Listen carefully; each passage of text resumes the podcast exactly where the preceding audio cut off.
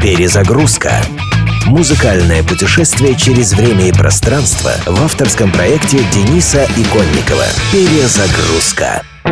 1993 год и IRA, Ирландская республиканская армия, организация, борющаяся за вывод английских войск из Северной Ирландии, устраивает теракт в Уоррингтоне, графство Чешир. В результате теракта гибнут двое детей, а ирландцы Кранберис в следующем году выпускают сингл «Зомби», в котором вопрошают, сколько еще продлится это бесконечное противостояние, и призывают к миру между Ирландией и Англией, не давая, однако, никаких рецептов относительно того, как и чем скомпенсировать миллионы жертв английского владычества в Ирландии часто переходившего границы откровенного геноцида нации.